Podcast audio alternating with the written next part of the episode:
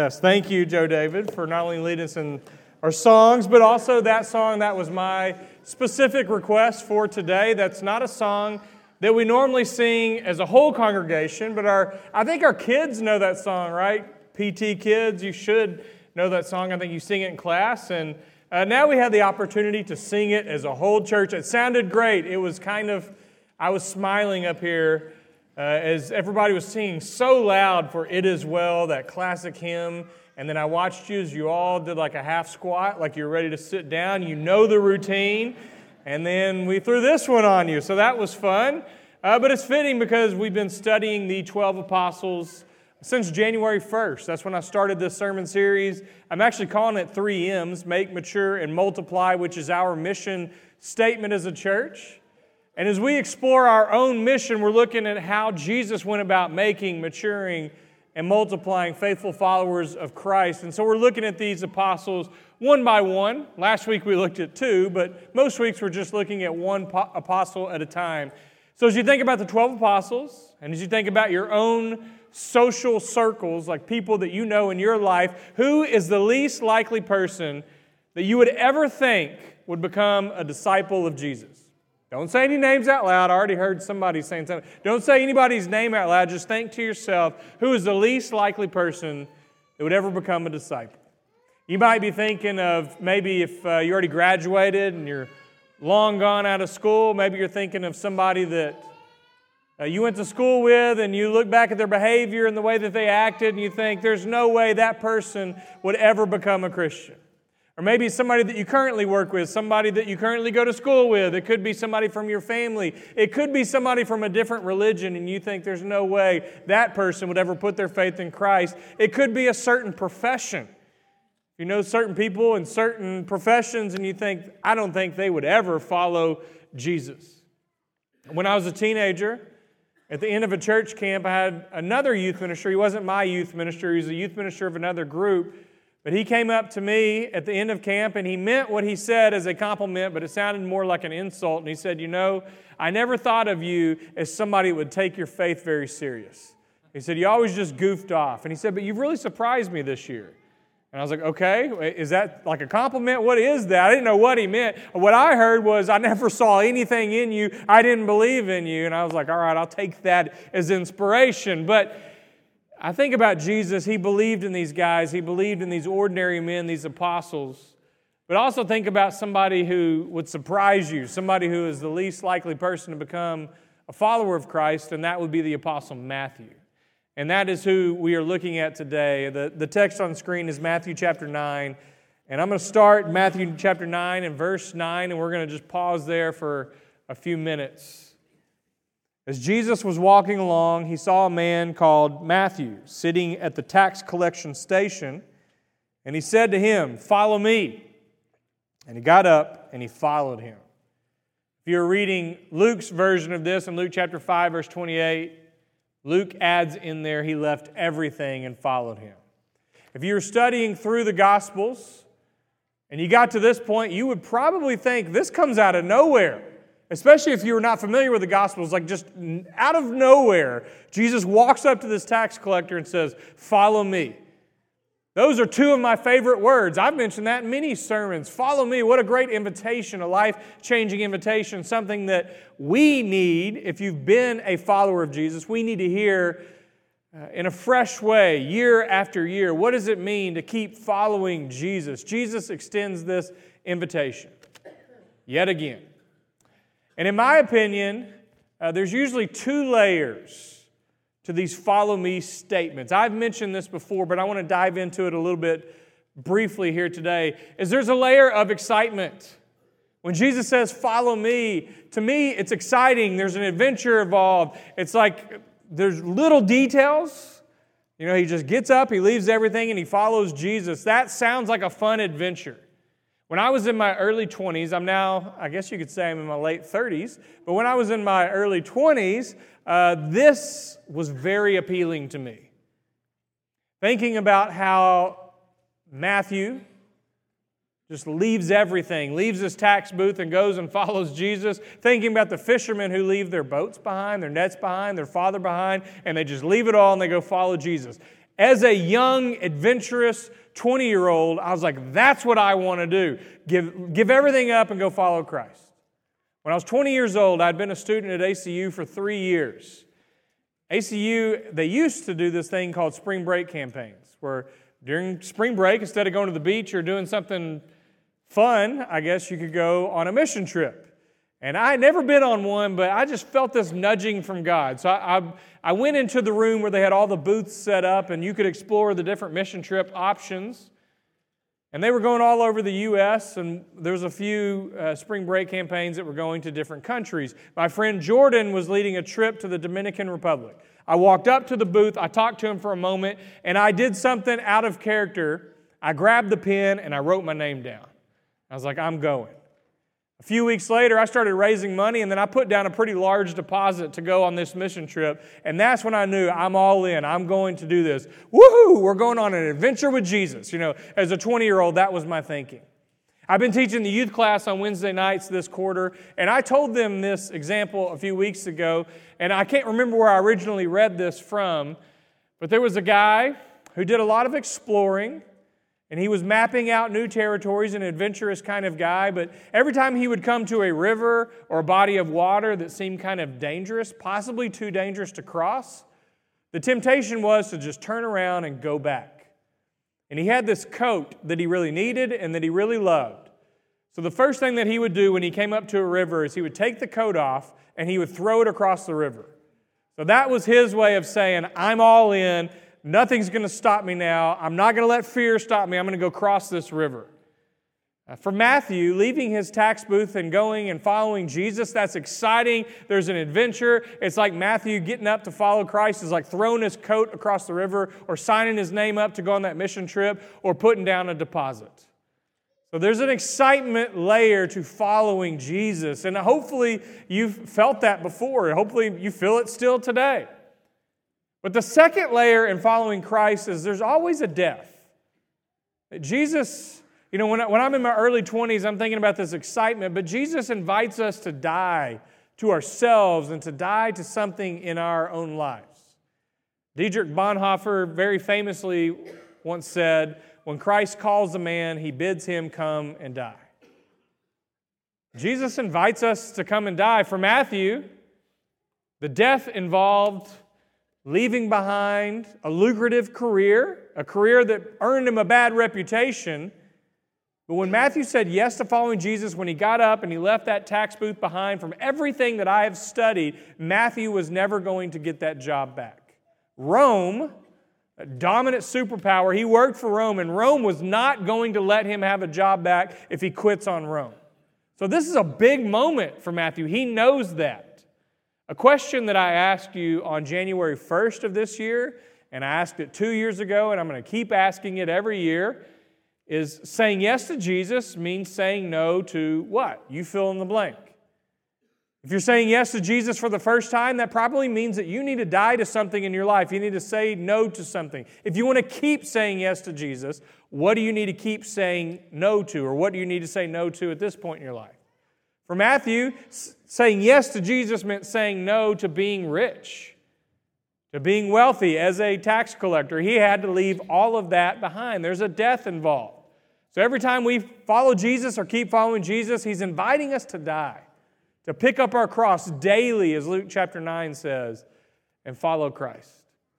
A few years ago, I was at a conference, and a longtime preacher Uh, was speaking. He had, he had preached for over five decades. He was had already retired. He knew, and his you know he admitted this. He's kind of in his last stage of life, doing a little bit of guest speaking. So this was one of his last speaking opportunities, and it got a little cryptic towards the end.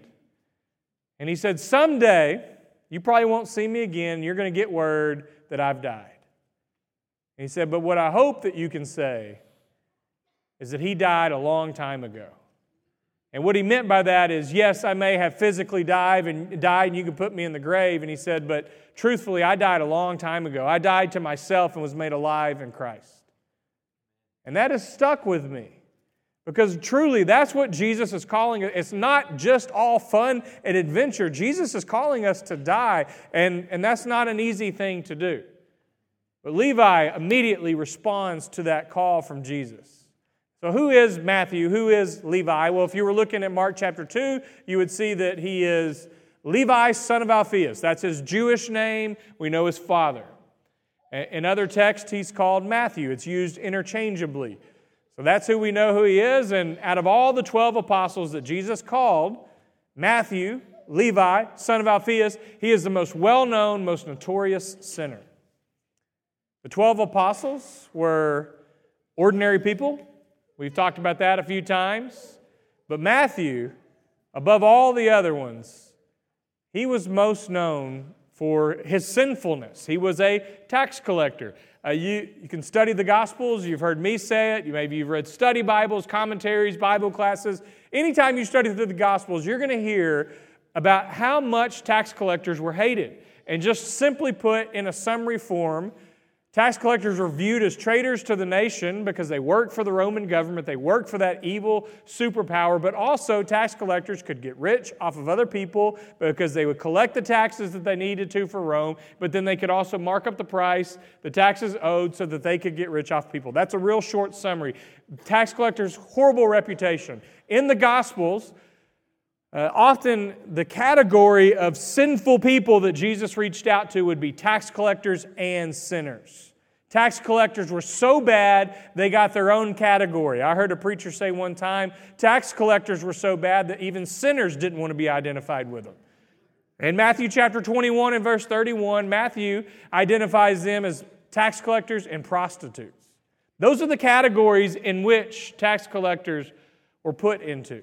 And that's who Matthew is. He is a tax collector. He was a religious outcast. He wouldn't have been allowed in the synagogue and the temple. That is his lot in life when he decided to become a tax collector. So out of all the apostles, remember I asked you from the beginning, who is the least likely person to ever become a disciple of Jesus? Matthew would be that guy. He is by far the most surprising disciple that Jesus picked, and especially Jesus specifically spent the night in prayer and chose twelve of these guys to be his representatives, to be his official apostles on earth. And Matthew, the tax collector, is one of the ones that he chose. So he calls Matthew, he invites him to follow him, but to also come and die to himself. And it's interesting that Jesus calls the tax collector. But what's even more interesting, perhaps, is what happens in verse ten of Matthew nine.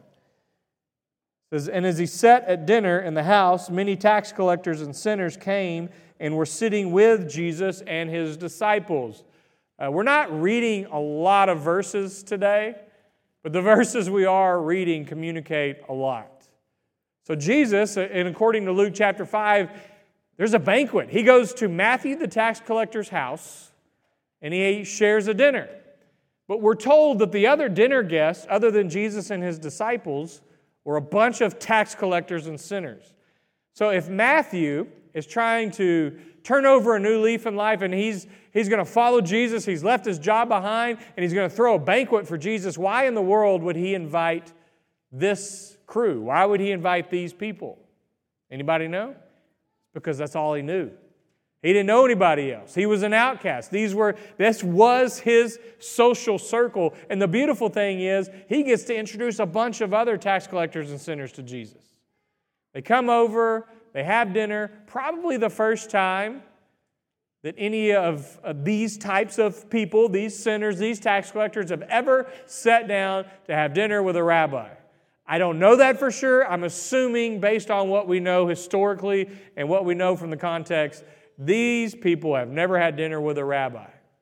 Uh, in the first century, who you ate with, who you shared the table with, who you shared table fellowship with was really important because it shows that you identify with those people, you associate with them. So religious leaders, they would never eat with sinners and tax collectors, but Jesus would.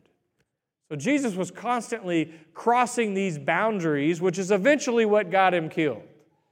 It's who he shared the table with. And I wonder that evening at Matthew's house what the conversation would have been like. Now, I'm not Jesus and I'm not a rabbi, but as a preacher, I have been in several uh, social settings, whether it's some form, kind of a banquet, uh, at a wedding where I'm meeting a bunch of strangers, whatever it may be, and I sit down to talk to people and they don't know my background, I don't volunteer that I'm a preacher right away. Because if I do that, sometimes the conversation changes. And that could be a number of ways. If they find out I'm Church of Christ, they want to jump on that a little bit, and they want to argue with me. Or they, if they find out I'm a preacher in general, and they've gone to church growing up, and they've had some relationship with their preacher, you know, they just start acting different. I'm like, hey, I'm a regular human. You can still talk normal around me, but the conversation changes. The demeanor changes a little bit. So I wonder if Jesus, being this rabbi, sitting at dinner with tax collectors and sinners, every time they said something that we would consider inappropriate, church inappropriate, I wonder how many times they looked over at Jesus and said, sorry, Rabbi, I shouldn't have said that around you. Like, I'm curious about how this conversation went. And while Jesus is having this conversation, having this dinner with these sinful people, Matthew and all his sinful friends, we're told that the Pharisees, when they when the Pharisees saw this, they said to his disciples, why does your teacher eat with tax collectors and sinners? So they're upset. You read through the Gospels, you'll see that over and over. Religious leaders were constantly upset with Jesus because of the people that he was reaching, because of the people that he would eat with. This old saying, I think, is true about Christ. He was constantly comforting the disturbed and disturbing the comfortable. Have you heard me say that before? You've heard that before somewhere? So it's not that Jesus just would say to tax collectors and sinners, hey, I'm okay, you're okay, you keep doing your life, keep sinning, whatever. He called them out of that life, but at the same time, they felt comfortable around Jesus. They felt like they could be around him. He gave them hope while he also was offering them life change. So he comforted those who were disturbed, but the religious leaders like the Pharisees, he was constantly disrupting their peace. He was disturbing them. And this is a great example of that. They're outside complaining. Why does he eat with tax collectors and sinners? And I wonder how that made Matthew feel. You imagine being called to follow Christ, and you're celebrating that, and then you've got some religious leaders outside complaining, insulting you, calling you a sinner, uh, pointing out your reputation and the baggage that comes with it. But Matthew did not let that stop him from following Jesus. I admire that about Matthew. We don't know a ton about Matthew, but even though he caught a lot of heat for his reputation, it did not stop him from following Jesus. In verse twelve and thirteen, Jesus responds, and it says, when he heard this, he said, those who are well have no need of a physician, but those who are sick. Uh, most of the translations, I'm reading from a N R S V, most translations, Jesus says, it's not the healthy who need a doctor, it's the sick. Many years ago when I was working as a, a kind of a missionary specialist, a missionary internship, uh, we were doing some Let's Start Talking. Anybody in here ever participated in Let's Start Talking? I know some of you, okay. See a few around the room, you've gone to different countries, and maybe you've gone for a few weeks, maybe you've gone for a month, and you get paired up with people where English is not their first language. But they know a little English, so they're working on their conversational English, and you help work with them day after day, week after week, to develop that conversational English. The brilliant thing is you get to use the Gospel of Luke as your curriculum. So it's a way to teach people Jesus, but you're offering them something that they need. So I was doing Let's Start Talking every Tuesday morning with some teachers at a local international school, and one of the men that I studied with uh, was a Muslim man. And, you know, he, he was fine using the Bible as a curriculum because he wanted to work on his English. And I'll never forget the day that we got to this text from Luke chapter five, which is the equivalent Matthew nine. And he paused on that verse where Jesus said, it's not the healthy who need a doctor, it's the sick. He read it, and he paused, and he looked at it, and he kind of pointed at it, and he sighed. And at first I was wondering, maybe he's struggling with one of these English words. And then he looked up at me and he said, you know, Jesus was a really good teacher. I was like, yes, he was. And we kept reading. And then I ended up not seeing him anymore a few weeks after that. But I received word a few years later that he had become a Christian. He put his faith in Christ. He was drawn in by Jesus. And in my opinion, he's kind of like Matthew. He was the most unlikely person to ever become a follower of Christ. And maybe sometimes we just need to be like the Apostle Andrew. We talked about him last month. His reputation was he introduced people to Jesus. Maybe we just need to do a better job of introducing people to Jesus and representing Jesus and let Jesus do the rest of the work. So Matthew, the least likely candidate, and Jesus is saying it's not the healthy who need a doctor, it's the sick. And then in verse thirteen, he quotes Hosea chapter six and verse six, "Go and learn what this means. I desire mercy, not sacrifice. For I have not come to call the righteous, but sinners." Jesus is saying, there you go. There's my mission. Matthew is exactly the type of person that I am reaching out for. You see, back then the Pharisees believed that they are so holy and they were striving for holiness that they can't be around somebody as unholy as Matthew. It's almost like his sickness would get on them and infect them, so they stayed away from it. But Jesus had this opposite view. See, Jesus was so healthy, he thought if he could be around a sick person like Matthew, that he would have the opposite effect. He would actually help Matthew become healthier himself. And that's what he does. And what else do we know about Matthew? Okay, we have this great story. We just spent fifteen, twenty minutes on only like four or five verses. So what else do we know about Matthew? Very little. His name appears again in the next chapter, Matthew chapter ten, in the list of the twelve apostles. And I've been trying to read these every few weeks to keep you familiar with it. I'm not going to sing it, but here's what we were just singing from the song, "He Called Them." Matthew ten, two through four. These are the names of the twelve apostles. First, Simon, also known as Peter, Rock, and his brother Andrew, the one who introduces people to Jesus.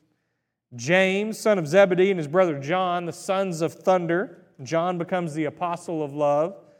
Philip and Bartholomew, who we know not a whole lot about, but we studied them last week. These guys that are introducing people to Jesus one at a time and learning to trust Jesus. Thomas, who we'll talk about next week. And Matthew the tax collector, James son of Alphaeus, and Thaddeus, and Simon the Canaanian, and Judas Iscariot, the one who betrayed him. Okay, that's about all we know about Matthew, as he's listed again here in the list of the twelve apostles. From church history, uh, from early on, second century and beyond, Matthew was given credit as the author of the book of Matthew, the Gospel of Matthew, the very first book in our New Testament.